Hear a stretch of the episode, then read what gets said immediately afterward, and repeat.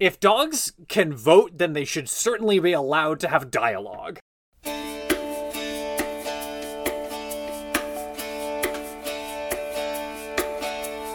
Waiting for a break in the rain. Waiting for the moment to change your lane. I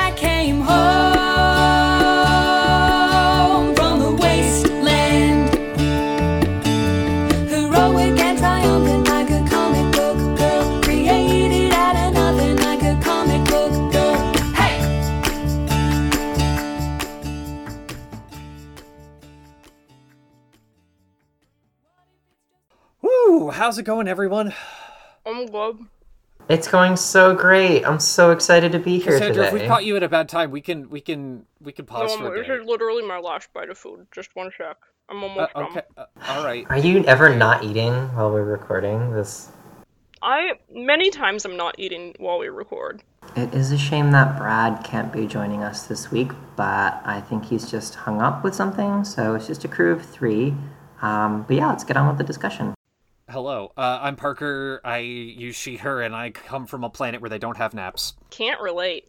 Um, hi, I'm Cassandra Kelly. I use she, her pronouns, and that was literally my last bite of granola bar, so I am fine to continue, actually. Thanks. Also, you use Hello. your last name now. That's cool and fun. Well, because Parker kept using her last name, so I was like, okay, I want to get in on the last. And you always use your last name, so I wanted to get in on it and be like, hi, I have a last name too. I'm Yes, not the- like a last name mysterious first name only pop star. I'm just a regular kid like you. Except for Brad, who is just Brad. Yeah, that's fair. Brad is like Madonna and Cher. He just, Mm-hmm. just, it's just Brad. One of many qualities they share. My name's Ursula Wren, and I have a sunburn all the way down my whole body. I'm so sorry for your loss. As I have said previously, when we have had a Cassie journal, I always find Cassie's narration kind of depressing, so I was, yet again, depressed while reading this. But especially, she got into some serious philosophical things that maybe don't need to be gotten into. Like, I feel like she kind of takes some extra steps that don't need to be taken. But that kind of seems like Cassie's MO. I found the I found the ethical stuff here and her like ethical quandaries a lot more compelling than in the last Cassie journal. Yeah, I do agree there. They were a lot less sort of like obviously there is a correct answer here and a lot more like oh you know what you are you are making some good points about like the role of humanity in the sort of natural world and like when it's okay to kill something and eat it you know Mm-hmm. um it was like yeah I was I was compelled by that so uh, yeah I have I was compelled, I was just also depressed. Partially because I also, like I've said before, compressed Yes, compressed. uh, because I, I do relate a lot to like Marco's outlook on a lot of stuff. So the specific this is getting ahead, but the specific part where Marco's like, it doesn't matter why we do the good thing, we are doing the good thing anyway. Why does it matter? And Cassie's like, but it matters, and everyone's like, shut up, Cassie. I really related to Marco in that moment. I, I think that Cassie brings up some good stuff. I would I would like to point out that Cassie is I as far as I'm aware the first person to acknowledge in like in the journal explicitly even though they're not really supposed to morph recreationally all of them do it except maybe Jake. And Jake does do it. He he has not done it on screen, as one could say, yet. But again, I'm a nerd. I've been reading ahead. Literally, I think the next journal, Jake does some unauthorized morphing of his own for honestly relatable reasons. I can tell you one Animorph that doesn't do any recreational morphing. Tobias! Oh, you're gonna say Tobias, aren't you? No, this is sad. It's All right, Tobias. it's sad now. Good job, you made it sad. You made it sad. Now it's ruined. Cassie mentioned she's getting a D in science, which, like, I don't know. It, it, it is she like me and other ADD children, where like she's got like one or two subjects that she just really digs and then just doesn't care about the rest of this, but also like, yeah, she's trying to save the world. Um, B, what what is the project that she's working on where her grade is contingent on how good a rat does its thing? I think it might be extra credit. Y- yeah, but it's still like the premise. What is the premise of? Her science teacher would probably love her because she seems like someone who would be into, especially a biology class. So my theory was that her teacher was like, "Why the hell are you getting a D? You shouldn't be getting a D. You're good at this class. Here's a project. Please do an okay job on the project, and I will give you so much extra credit that it will pull your grade up." Right. Yeah. That makes sense. Which is still I f- a problem, probably. Yeah. Yeah, I think that in a vacuum, the sort of like, hey, we're not sure what's going on here. Let's morph this rat and see what's you know what what what the problem is. Is actually a pretty decent like way to figure out what's happening. It's like you know you morph into a rat, and you're like, oh, I can now perceive what the rat is perceiving. I can understand with my human brain what's happening. If the only problem is that she can't report that, and also the other problem is um terrible middle school boys. Yeah, I think I was terrorized with it by these exact middle school boys. Man, me I- too. They really get around. How is it that these specific middle school boys are in every middle school? How do they do it? Horrible middle school boys transcend time and space. Is that wrong? Is that an ex- like is that an exaggeration at all? They solved the problem of horrible middle school boys by rat pant. Pant rat. Ah, yes, the tried and true, true technique of rat pant. pant rat. Pant inside of Pants no rat. rat. Man, Rat's If pant. a rat wore pants, would he wear them like this or like this? and pant rat broom door rat. Um, Climb up the leg. isn't there? Didn't there used to be a Scottish sport where you would like put some sort of like wild animal in your it's pants and see how long? I think it's weasels. Uh, yes, uh, rat pant occurs. Uh, Rachel and I found a safe place to demorph. Then we went to her house and gave her little sister a home perm. Business as usual. Uh, Such a 1990s moment. it's it's kind of a goof, but it's also kind of a reflection of this sort of like overarching theme of these journals, which is like these children have to deal with experiences that are way outside of the ability of any other person to sort of assist them with emotionally. My mom had a perm, but that's because she's kind of old fashioned. Rachel and I are best friends, but we are very different people. If you just saw Wa- Rachel walking by, you'd probably think mm, typical airhead mall crawler. If you took a closer look, you'd start to think, no, she's actually very beautiful. Not typical at all. I'm not Whoa. like other girls. I feel like it maybe in a way, yeah, I feel like maybe in a way Cassie's probably because of outside pressures feels like she has to justify why she's friends with Rachel, and so she's kind of not like other girlsing Rachel to be like, no, it's not as weird that we're friends. Marco and Jake's discussion about Batman and Spider Man makes no sense because Batman's body armor is not like web repellent. it's dumb. Anyway, okay. Anyway, um, Tobias and Axe show up. Uh, Tobias and Axe have noticed that uh, Yeerks are logging, or controllers are logging in a national forest, and How? uh, which is Well- what Cassie's question is, and it's Yeah. not. I don't know. Like, I think that Cassie's right on the money here, and I think that the way the other Animorphs brush her off is really irritating. yeah, I definitely was like, because then later when she brings it up again, they realize, oh, Cassie's got a point that this should legally not be happening, and we need to figure out what has been going into the legalities of this. And I'm like, why didn't you guys realize that earlier? I feel like okay, if we're gonna talk about conspiracy theory corner, Mm-hmm.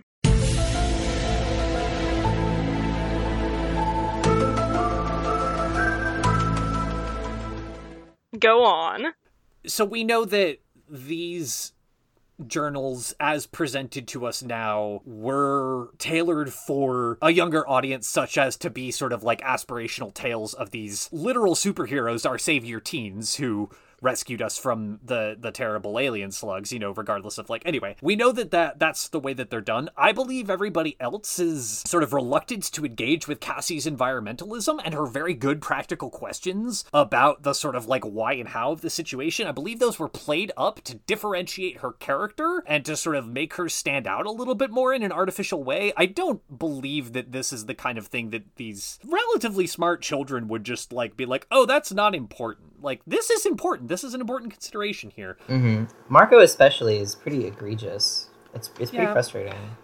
marco is kind of a dummy in this one and it's regrettable Yeah, especially for this part. he does do some cool things later that i'll talk about later but like yeah it's it's frustrating Yeah, it's like, you know, if you've got someone who knows a lot about environmental laws because it's relevant to like her parents' jobs and also her interests, and she says, hey, we might have a simple, like, human way to deal with this because humans sometimes care about environmental laws, and you don't listen to her, that's a bad move. Or so I remember you pointing out a little while ago that it was that, that you you find it amusing when the kids try to talk as they're mid morph, which Marco does on page fourteen.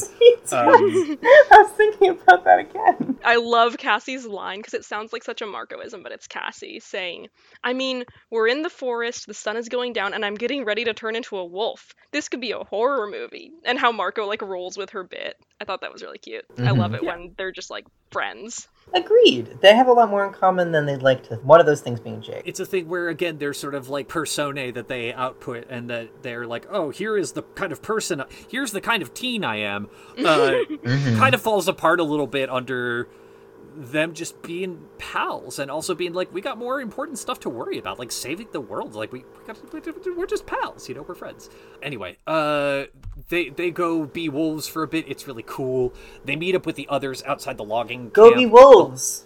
Go be wolves. The logging camp is serious business. Again, I don't know where all these park rangers are getting automatic weapons. I don't know because again they were very illegal at this time. Um, They're There probably all white nationalists with giant gun stocks. And especially because they talk about how they've infiltrated like the police force and stuff. Yeah. You know who else has infiltrated the police force at this period in time? White nationalists. Mhm. It doesn't surprise me at all that they like. It surprises the kids obviously because they don't. They feel like. I mean, they don't. Their perception of police is like singular and simplistic. But like, I think to many people reading this, they're they're like, oh wow, this makes a lot of sense. Yeah, the police force gets taken down, and also it would be what they would want to do first. Like the Yeerks would Yeah. want to go for the you know the organizations that have the most power, and we see them doing that politically um, a couple of journals ago.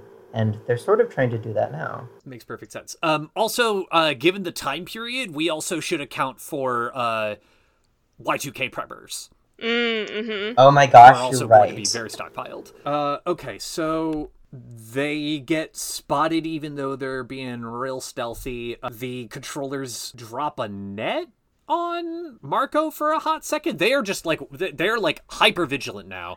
The controllers know that there is a quote unquote band of vandalites. They're like upping their hardware here. I know they have a of their- force field. Oh my goodness. I love the juxtaposition of them. The sort of two upgrades that they've got going on are the very high tech force field and the very low tech dropping net from tree on animal. Exactly. Dropping What? net on tree from animal has worked for a really long time. I mean, isn't a force field just a really, really, really, really, really good net? Basically. Mm.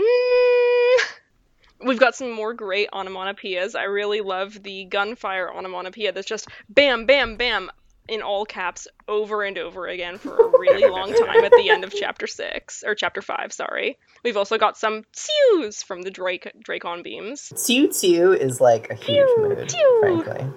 I actually specifically always referred to this journal for um, keeping away from skunks. My mother was always very scared when I would go walking around at night, and I would always say, Now I know what to look out for in a skunk because running around is one, raising their tail is another, and um, with the with the tip down and then with the tip up is like a totally Yeah. different level of warning, which is really The coffee is hitting me really hard. I gotta go to the bathroom. Keep recording without me. I'll be right back. okay. That was incredibly fast. Um, We don't have any skunks where I live, but we do have los benditos pocos, pequeños, pequeños. raccoons. Yeah, little. They're so cute. Yeah. They live in the dumpster next to our house. I always yell at them to get a job, and they're digging through the garbage. They're so nicely dressed, you know, with their their little cute little outfits, their stripy little tails. And their yeah, little I masks. actually, yeah, I grew up in Sacramento, like I've said before, and um, so I actually have this really weird association.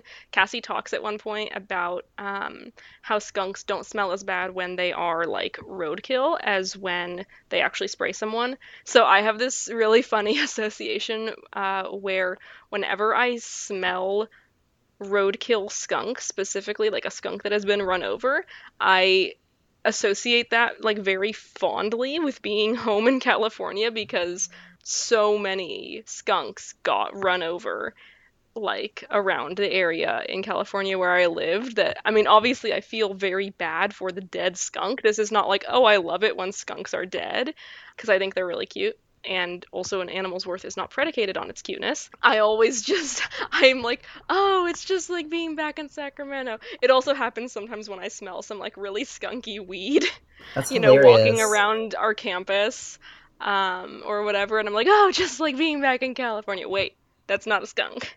Relatedly, and I hate that this is true about me, but I have the same experience with the smell of urine, like human urine specifically, because when I used to work at I used to work at a summer camp and I had to clean the latrines.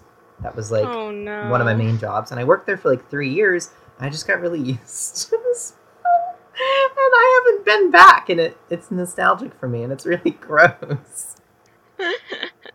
Also, in related ex-Californian skunk knowledge, the tomato juice thing doesn't actually work. Sorry to shatter everyone's bubble. I actually was so like, wait, am I misremembering this that I looked it up just now? The tomato juice thing does not work. Well, that's horrible. What actually does work? It covers up the smell, so it is, as soon as the like tomato juice smell is rinsed off, the skunk smell comes right back. Mm-hmm. Oh, it says uh, oxidization, so like anything that will oxidize it, like hydrogen peroxide, baking soda, if it's like a person or an animal, bleach if it's like clothing or furniture or something like that. Cassie asks a really important question when they're recovering from their escapade. She asks, You know, I wouldn't want to sound like some stupid ecology nut or anything, I said sarcastically, but the question is how did the Yeerks ever get permission to start logging in a national forest? Hmm? Yeah, Hmm? it's a good question. Tell me, children! Tell me! People don't really take her seriously. And the less they take her more practical questions seriously, the more she panics consistently throughout the latter half of the book with like less tangible things. And I think that's really, you know, it's just really frustrating. I would certainly feel that way.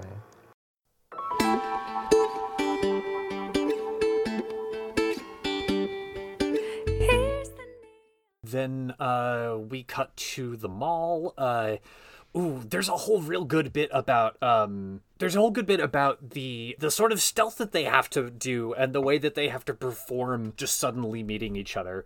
Also, our favorite animorph, Philip, Jake's cousin from out of town, reappears. Uh, I also I don't know, maybe it's just how Cassie describes this, but I if I was like a controller chilling at the mall food court or whatever, would not be convinced. I probably wouldn't care and jump immediately to like, oh, those are the Andalite bandits. But I would be like, this doesn't look coincidental at all. I think it was more normal back then. I think again, these being the last few years of latchkey kid culture, I think it was more normal for just like larger groups of kids to congregate in a mall. Does Axe eat all of the nachos, or does he eat the plate in addition to? This time he did not eat the plate. It is implied that he ate it last time. Right, right, right. I would even if I saw that, I would just be like, oh, they're probably just recording it for social media or whatever. Well, this is a little early for that. Is it? I think so. No, what? Well, I mean, I think they had social media in the 1990s. I'm just not sure that they had the type of social media where you would Yeah, the kids don't mention it. challenge. It also doesn't sound like they have mobile devices at this point. So Oh, that's a good point. Yeah, that does kind of throw the social media thing out of the. I honestly think the story of the Animorphs might be very different if they had access to mobile phones, or people in general had access to mobile phones. You know, like, haha, guys, I just took this video of this dude screaming as a slug came out of his ear, and Yeah. then someone like killed him, and Oh my it was pretty horrifying. I'm gonna post it to Facebook now. Throw a couple air hordes on it. oh my god. Also, these these children can't really contact each other unless they like physically go to each other's houses. Or Yeah. use the home phone, which they have to be really careful with, especially if like Jake is involved, since Tom could listen in. Jake brings in a termite to uh, have them morph termites so that they might get under the force field. Which are so totally different than ants. They're so just not even related to ants at all. Can you acquire the DNA of an animal that is dead? I don't No. think so. You can't. You can't? um, Well, how does that work? I don't think It's still you- got the DNA in I it. Don't think that you can. I think the I'm acquiring like pretty sure you can't. I think the Well- acquiring process just it requires the animal to be living. Why though? I don't know. This is probably an aspect of the technology that we just don't understand because we have uh, not advanced to that point in our technological stuff because the Andalites won't give us the tech or tell us how it works. Um, let's see. Uh, Cassie acquires the skunk. They gather together and they get ready to perform the operation to uh, sort of like execute the plan. I just want to point out that this was in fact Cassie. again. It was Jake's idea to use termites specifically, but it was Cassie's idea to morph an insect. I'm just like, why do listen to Cassie's ideas about morphing insects? It's Cassie's idea, and then and then Jake gets info from Tobias that the building is already infested with termites. and so that becomes the logical solution. You're right. Wow, interesting. Especially since they had problems when they morphed ants with morphing the wrong nest of ants. As we see, complications arise. Yeah, as we see, now they have the opposite problem where they morphed exactly the correct type of termite for this area, and that's actually not good. Yeah. Oh, the other thing that occurs in the chapter where Cassie acquires the skunk is that uh, Cassie's dad is like, "Oh yeah, this skunk has babies out there," um, and Cassie that sort of like is the inciting incident for Right, yes. um, for Cassie's whole emotional journey for this. Uh, they travel in owl morph to the site. They do a little bit of thought speaking about how they're going to get in there. Axe volunteers to distract the controllers because he's an Andalite. hmm Hey, why don't they acquire Axe? Are you kidding me? That'd be so weird. That'd be so weird. I think they do it at some point. Why haven't they yet? I mean, if he acquires all of them, I feel like I think maybe it might be kind of a thing of like, this is 100% just a guess, but it would, to me, it might feel weirder to be like, I am shapeshifting into one specific person rather than like someone is shapeshifting into a mix of my friends. And I mean, Axe did morph Jake in like an emergency situation, but That's true. it might feel a little bit weirder to them to be like, They all I am- I have made a clone of my friend and I am that clone versus like my friend's temporary human form is a mix of several people and I am one of them. I don't know. God, now I can't stop thinking about if I just like if my friends were exact copies of me and they got stuck as me as Nothlits. Ugh. Ugh. ah, I'm sure that's happened at some point, but ugh. oh. eee.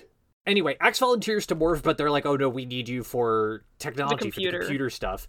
So they draw straws, and Jake is the one who ends up becoming the person who does the distraction. It's a cool watershed moment where they're like, "Oh, our leader needs to go off and leave us to do the plan." Gotta learn sometime. Father Jake, what?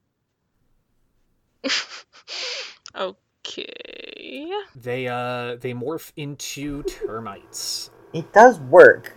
Their plan does work.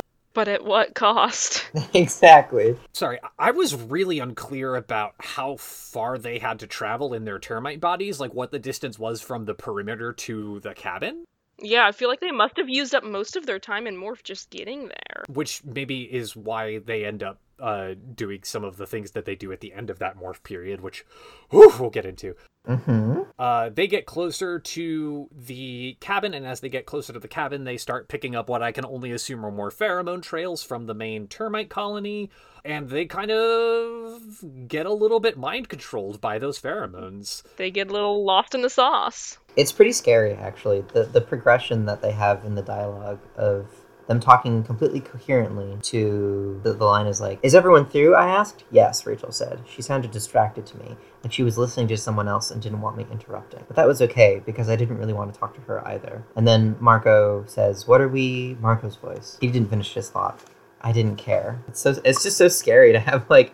They're, these people are like really close friends and like They're on some really powerful dissociatives all of a sudden. hmm and the the way that Cassie describes hearing herself as like an alien in her own head is so intense, and we have sort of like parallels to the way that you know yeerks and like you know yeerks are um, described as relating to their host bodies' minds, and um, the way that like the morph normally speaks to a person, but like it so wholly took control this time, and maybe it was just Cassie's interpretation of this, but like this was like it felt like a totally new level. It's kind of funny in a way. It's like, um, sure, yeerks are scary, but also here are these completely homegrown organisms from Earth that, in this specific circumstance, do the exact same thing. I mean, and if you want to get even more like obvious parallels that can happen to some organisms without the presence of alien morphing technology, like cordyceps.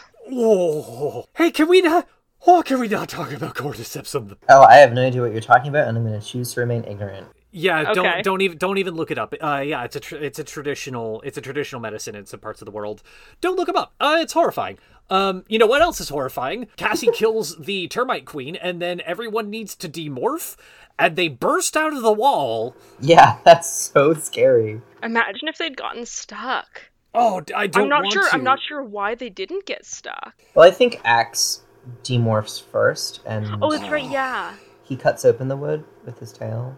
Right before chapter 13, actually, just to sort of just to sort of break up the tension naturally and like go along with the um this fun experience that we're all having.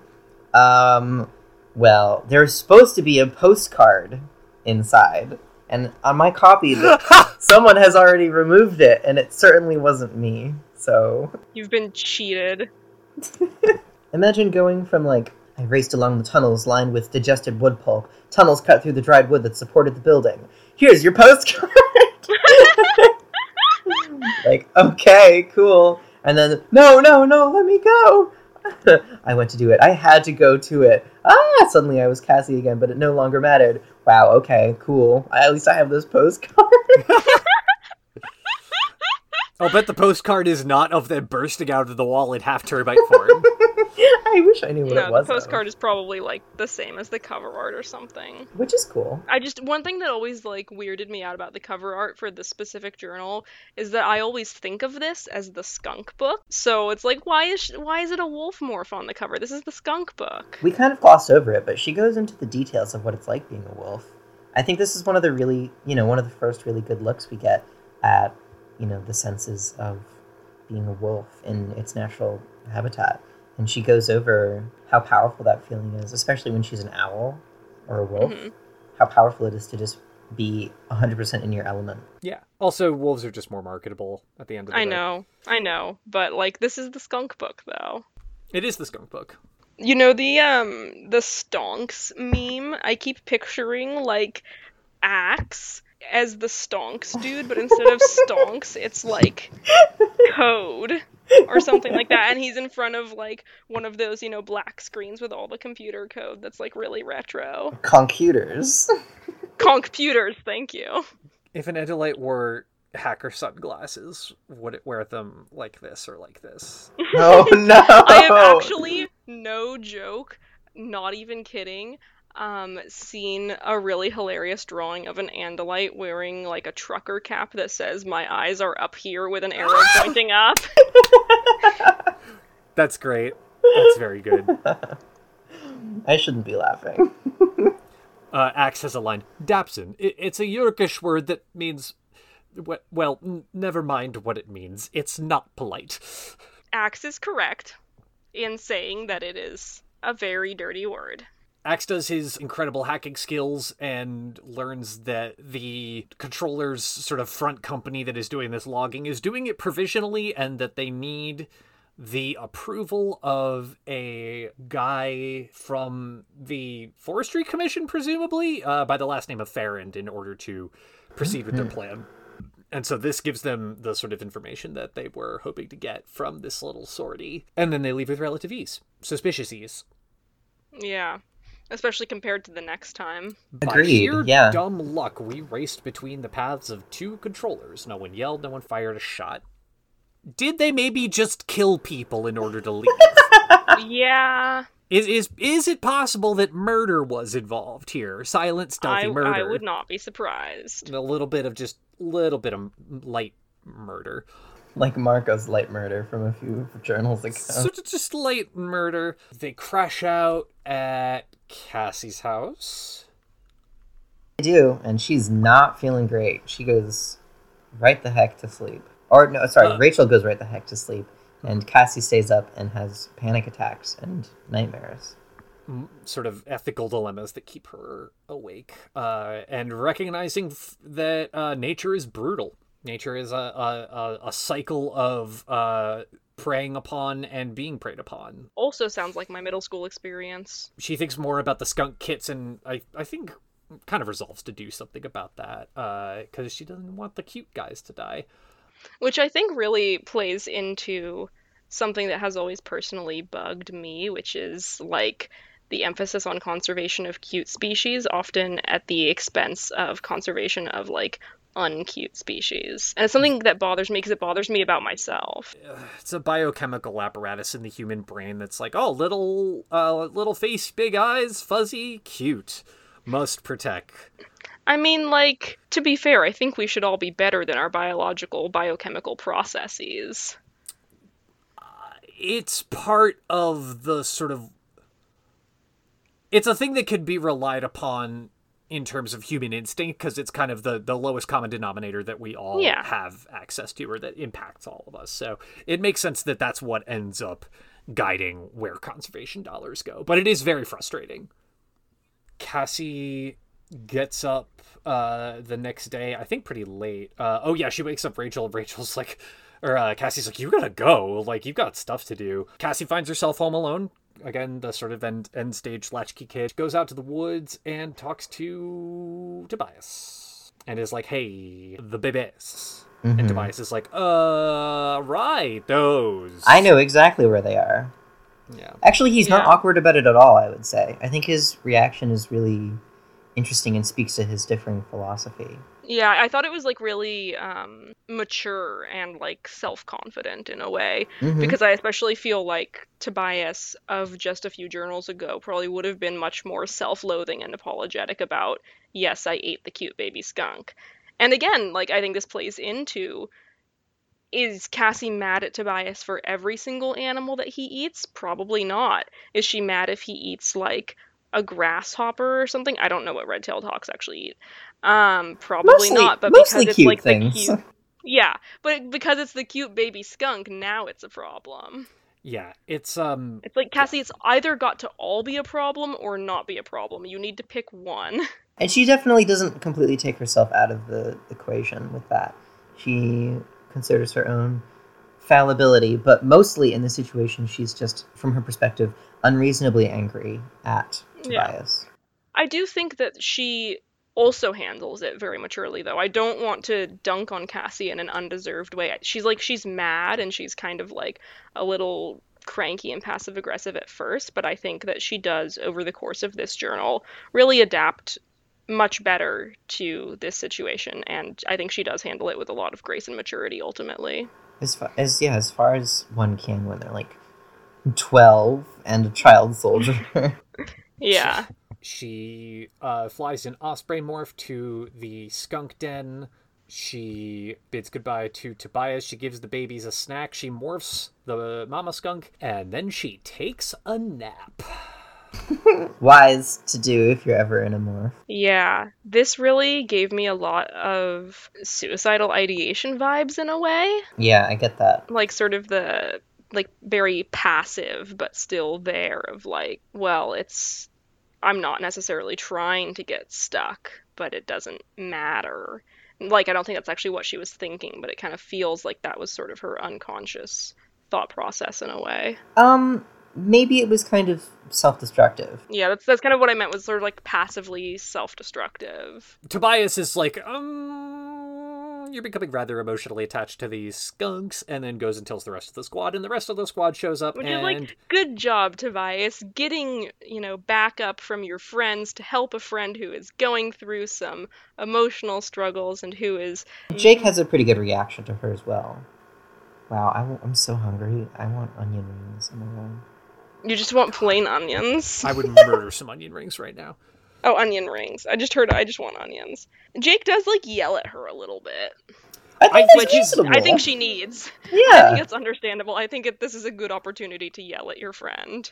I think he's doing uh, he's doing it in a way that to me seems proportional and warranted, which is not something I will often say about a man yelling.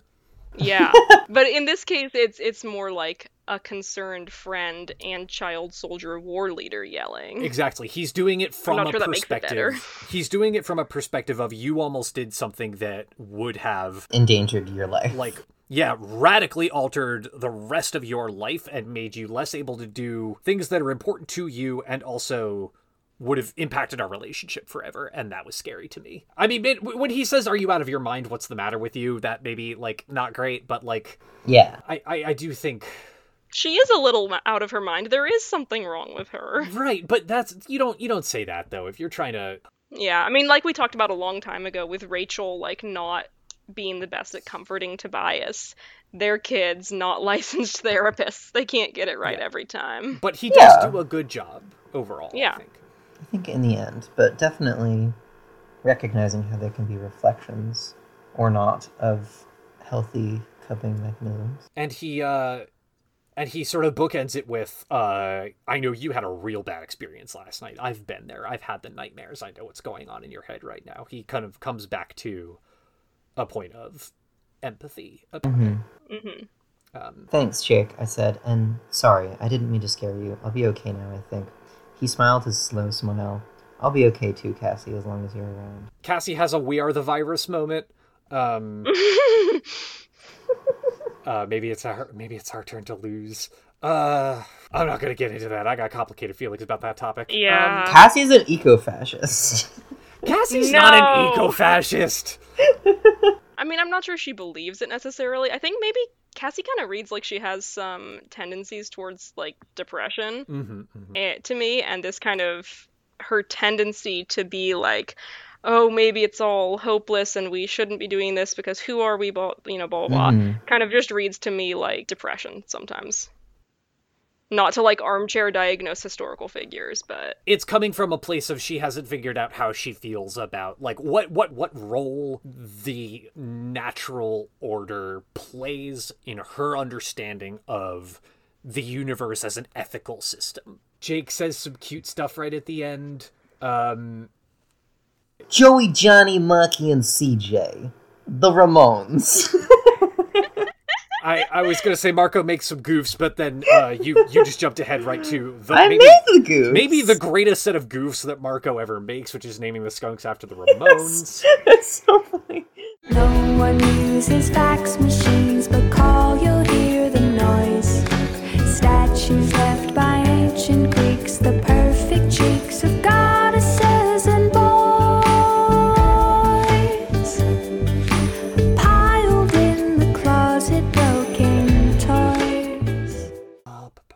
Axe busts out some cool World Almanac facts.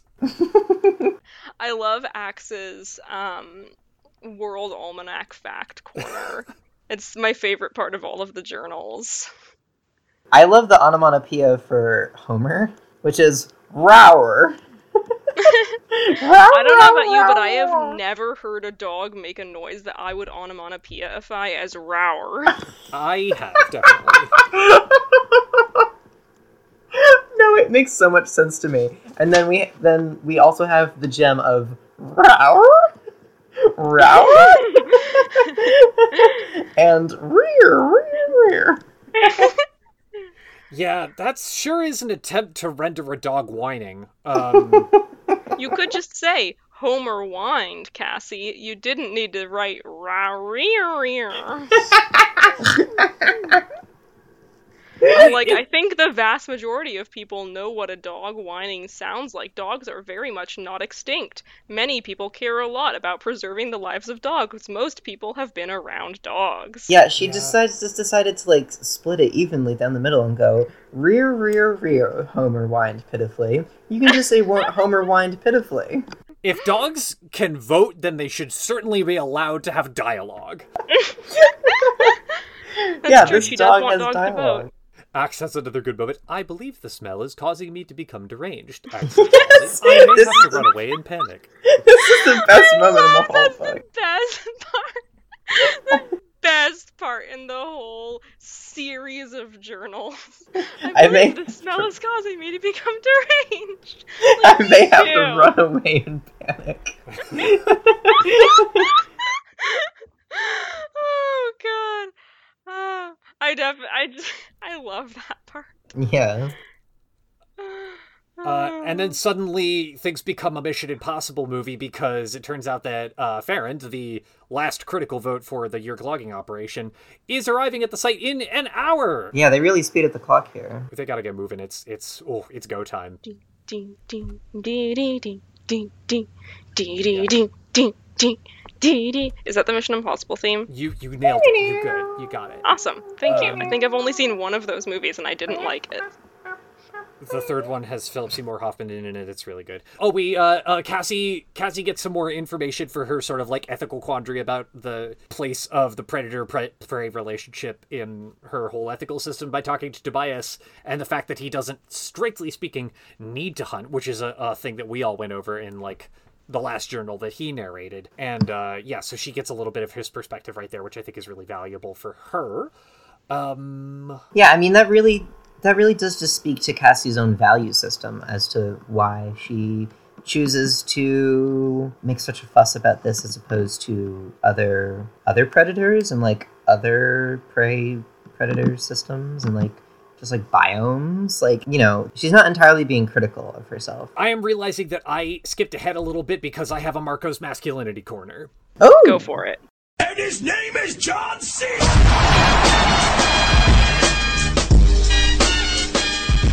I think that Marco performs some really positive, healthy masculinity in this book. go mm-hmm. off Where is it? Where is it? Marco finds himself in a situation where he is like a little bit conscripted into taking care of a vulnerable set of creatures. Oh, And yeah. he takes on that mantle with enthusiasm and he does a great job of it. He's like he he gives them like he he gives them names.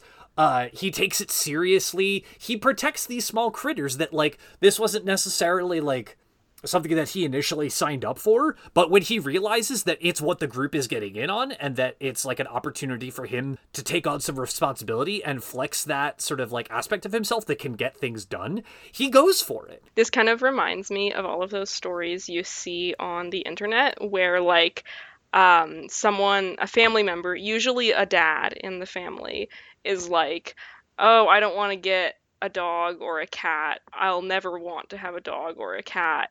I don't like animals. I don't like pets. And then the family gets a dog or a cat, and that dog or cat immediately becomes dad's pet and yes has like a special bond with the dad and i always love those i think they're so cute This is how my mother was with my bearded dragon when I was younger. Um i forgot that you had just bearded suddenly became a lizard mom. But yeah, I think that Marco performs a really like positive, like nurturing, protective, uh good good animal dad masculinity here. I think I think it's it's pretty cool to see that aspect good of da- it. good Um, dadimal his models of that are definitely i think positive um Yeah. personally if not at least you know culturally Yeah. He uh he he really steps up to the plate here. Save the skunks, Earth Sister. He like he's doing it for jokes initially and he's doing it a little bit initially to disparage Cassie, but he leans into it. He's like, "You know what? No, this is what we're doing." he just he just gets in gets way too into the bit he gets He's, he, he it's one of those things it's one of those things where it's like you start liking something ironically and then you stop liking it ironically and just like it sincerely yeah, it's a slippery it's- slope it's really cool to see. I don't know. I really like Marco's sort of like emotional journey towards Yeah. acceptance and like skunk fatherhood uh, in this book. I think it's really rad. And we already know that he has some kind of caretaking, nurturing aspects of his personality from the time when he had to take care of his dad. So I, I also think it's nice to see him associating that with something very positive and having like a positive experience because it was such a complicated experience to have to be the caregiver for his dad in a lot of ways. Yeah, there's an argument that those aren't exactly parallel, but I definitely understand what you mean. And Marco can definitely have an abrasive side, and so to be able to see the other side of him is like nice. Yeah. Uh, anyway, this concludes my angle of Marco's masculinity corner. Good masculinity corner. Good talk Uh, team. I want to count how many chapters in all the Animorphs journals start with the word Visser 3. Because I feel like a lot of them do. Because the V looks really specific in the text that they use. It's where um, it's where his theme song would be. Mhm, exactly. What's That's a good Victor point. 3's theme song? What is Visser 3 theme song? I'm sure someone has already figured this out. I think it's like a cross between the soundtracks of Inception and just the Imperial March. thing about we were talking about this like a couple discussions ago or something. The thing about Visser 3 is that he's terrifying to the animorphs, but once they get more exposed to like the Yeerk hierarchy even more so than they have been already. It's like Visser 3 is actually just kind of an ineffective blowhard. Honestly, you're entirely correct about this. Um, I feel like the narrative. If you, if you look at these in if you look at the these journals as like if you if you would if you analyze them from the perspective of like narrative arcs if you try to map them to a narrative arc i feel like the narrative arc is like bad things are happening the animorphs resolve to do something about it their plan goes wrong everything seems awful and hopeless and terrifying and then visser 3 makes some sort of cartoonish blunder that like lets them escape. Like every time! Um, you're entirely correct about this. Uh, yeah he's he's not he's not actually as scary and evil as uh, he would like to think that he is. Um, He's an ineffective cartoon villain with a much more effective boss. Anyway, so yes, Cassie muses further upon her mm, killing of the termite queen and like what the moral weight of that action is relative to like Tobias eating some skunk kits to like her just like doing stuff but uh they she's sort of like cut away from that moment she's sort of like prevented from musing on that too far because Farrand arrives at Mission Impossible. the yeah because Farrand arrives at the site of the the logging operation and he is obviously upset bad things are Go happening Farrand! he's just like uh you can't log in a national forest what is going on with you do you have some sort of brain parasite or something that would make you do this And they're like, well, actually. well actually Visser 3's cartoonish blunder here is that, like, theoretically, probably with the resources at his disposal, could have talked Farrand into a corner long enough to make him a controller, but instead he loses his temper and slaps him across the face.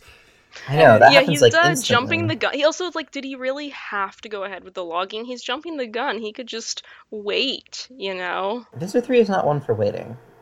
No, Yeah. it's really not. Uh, but neither are the Animorphs, uh, because uh, Cassie's just like, I'm going for him, and just kind of just like attacks Visser 3 in his human morph, and then that's the signal, I guess. Mhm. Rachel Um, is a bad influence. Rachel is a bad influence, and we love her for it. Yeah, Um, Rachel is a bad influence, but often in a good way. Yeah, uh, Jake does some cool tiger shenanigans. Rachel and Marco are sabotaging some machine operators. Just pour sugar in the gas tank. Yeah, pour some sugar in the gas tank there. Um, uh, Cassie gets shot in the wing. And crashes and gets captured Uh, yeah, she hits the ground like a brick, um, like a chicken.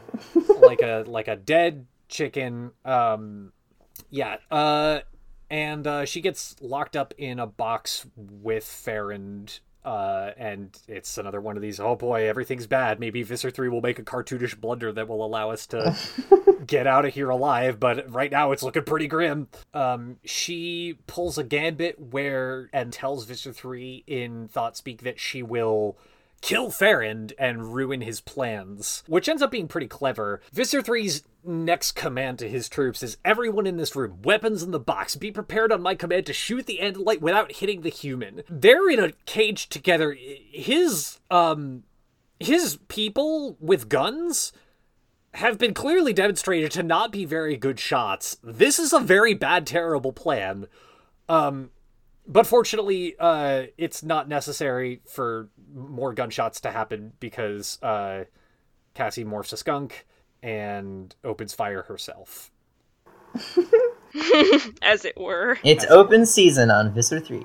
And shot in the face with skunk is Visser 3.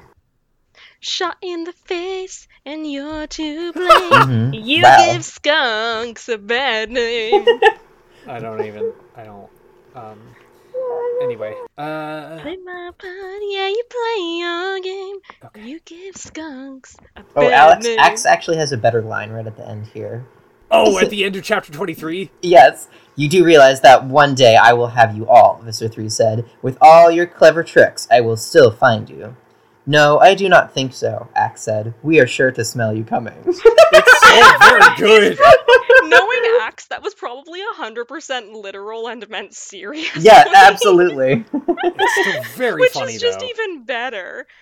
Like I do think that sometimes Axe kind of leans into his natural straight man tendencies. hmm Straight comedy man. I am making no assumptions about Axe's gender. Aximili sexuality. Escaruth is Seal is a straight heterosexual male, as has been previously established in the other journals. anyway, so I think because I do this too as someone who can sometimes be very literal, is I and also who like misses a lot of references, is I sometimes do play it up for comedic effect.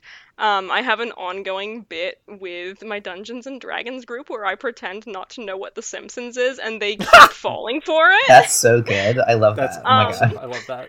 I think they're finally starting to catch on. So I think he leans into it, but also I would not be surprised if that was completely serious. Yeah, Axe's whole interaction with Visser 3 is really good. Uh, Axe is like, I wonder how your blade ship will smell after you spread your newly acquired stench through it. Visser 3 says, The smell.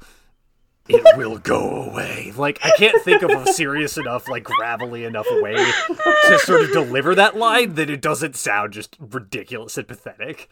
He threatens to like a, like one of his controller buddies is like, uh, Visser actually I think, and then Vi- like Visser three like threatens to murder him. I know. If only he listened to his underlings a little bit more. God, he's not smart. He's very dramatic, but he's not smart. Anyway, I mean, you know, sometimes. Wait, okay. Serious question. Does is Visser 3 gay? Because, oh like, oh my gosh. as a gay, I definitely am stupid and melodramatic sometimes. I feel like I feel like this is a situation where it's like, is he gay or is he an anime villain or both? Mm-hmm. Yeah, I was gonna say, you know who else is stupid and melodramatic? Men. You?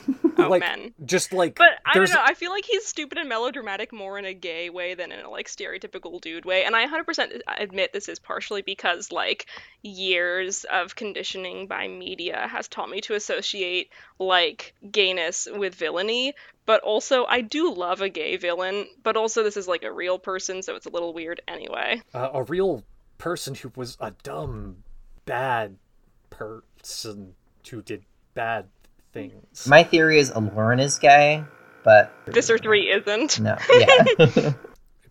I, Visser 3, am a straight heterosexual male. In the host body of a gay Andalite twink. You can't.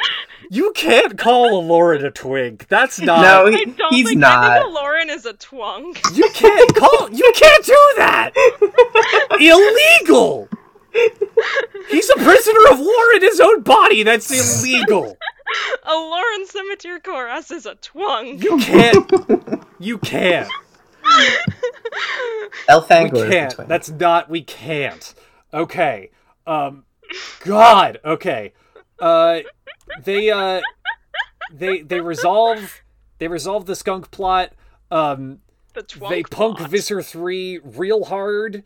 They by- twunk Visser 3. They punk Visser 3 real hard by telling him that it's grape juice that he needs to be soaking in. And like I said, tomato juice, which is what it's meant to be, doesn't actually even work. It's such a it's such a Scooby Doo moment where it's like, ah, we're gonna tell him the wrong bit of information and he's gonna curse us darn kids. It's like, what are you doing? If that's not a moment that tips off Visser 3 that he's being played by a bunch of teens, I don't know what is. right? Like, because I feel like an, a, a group of like adult, ma- moderately dignified Andalites, at least who think they're dignified, would not have pulled that prank. Imagine the controller, imagine the human who's like despairing at the Yeerk who's got all of their bank account information and who's withdrawing thousands of dollars so that they can ship two truckloads of grape juice to this blogging site. And the human is just sitting there like, oh my god, okay, I know you're super evil and you took over my brain and you're going to destroy the world, but this is my body and I am trying to tell you it's not grape juice. It's not grape juice. So just Can to you keep hear track- me, please? It's not grape juice. Just to keep track of what the Animorphs have done to Visser 3 so far, they have poisoned him with Rattler snake venom, they have sprayed him in the face with skunk smell, skunk musk, and they have made him bathe in grape juice in the middle of the forest. He has to know by now that he's being played by a bunch of teens. He has to know. I mean, I think he's just dumb. This is so frustrating. Um, I mean, like, you know, to put it in context, we are all very lucky that the invasion of Earth was assigned to a complete and utter incompetent anime villain. Oh my But also, it is just frustrating to be like, please, please catch on. I mean, please don't catch on, but please also, please catch on. hmm He's easy to hate. I don't know, I definitely sometimes like in fiction just feel bad for incompetent villains because I'm just like, I know you're the bad guy, but I just feel so bad for you that the heroes keep winning because you're trying so hard and you're so stupid. I Yeah, I- don't. I, do not feel that way about Visser Three. He deserves everything. yeah, well, that this is to he's it's different with like a historical figure, but with like fictional Yeah. villains, I'm just I feel so bad for like fictional villains who just can't ever get anything right. With some of them, yeah. Yeah. So let's wrap it up. Yeah, Cassie uh, sort of like comes to a, a a sort of temporary resolution on her sort of ethical quandary, and Marco is the last one to say goodbye to the skunks. Aww. Redemption arc completed. he just he's just doing he's just Marco's good masculinity redemption arc. Marco's masculinity redemption. Okay, all right, uh, and that and that concludes it. That's the end of our. That's the end of volume nine of the. That's the Animal end of our Stories. That's the end of the secret. Um. Oh boy! Next time we're doing volume ten. Let's Um, let's choose a lighter one next time. Hmm? Yeah, we can't. um, We're going in order. Oh, hey, um, one thing I read uh, in this book that I did not understand: what happened to Cassie's dad's truck? So there are some extra really weird uh, journals that the Oh, professor yeah. did not assign for us to read. Wait, The there's like Velig. there's It Animorphs by- Apocrypha. It gets Yes. eaten by an alien tornado. I want the Animorphs Apocrypha. We should be reading those. he well he did give us the files. Um, the files are on the class website, but we are not like officially assigned them. It's like an extra credit thing. Well, maybe some day, some week when I don't have a bunch of extra work, uh, Yeah. we should read those because that sounds awesome. I want to hear about an exploding truck. They are highly debated by scholars. They're entertaining. Because some of them are just too weird. Oh man, I want to know about the publication history of that stuff now. fan uh, anyway. fiction. Anyway, as- next week is Is the android journal number 10, the We're- android, we're doing where a- we meet. Don't spoil it. Okay, We meet Eric. yes, Eric? Eric. Eric. Not to be confused with David. Shot it. I don't know who these people. Okay. Um. All right. Cool. Thanks, everybody. Um. This was fun. Uh, and I'll talk to you next week, if not sooner. I want grape. Okay. Yeah, definitely. Bye, everyone. Stay, Stay, safe. safe. Stay safe, everybody. Bye.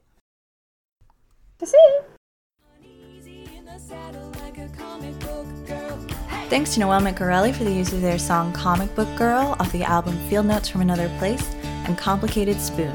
You can find more of Noelle's music at noellemicarelli.bandcamp.com or find a link in the show notes. The Morph Report podcast is hosted by Hamlet Cooper, Scrivener Lamb, Marina Maulucci, and Blythe. You can follow us on Twitter at Morph Report. If you have a question for the Podimorphs, email us and we'll answer it on the show. Our email is themorphreport at gmail.com. Thank you for listening. Stay safe. Armageddon like a comic book girl, dead on page 11 like a comic book.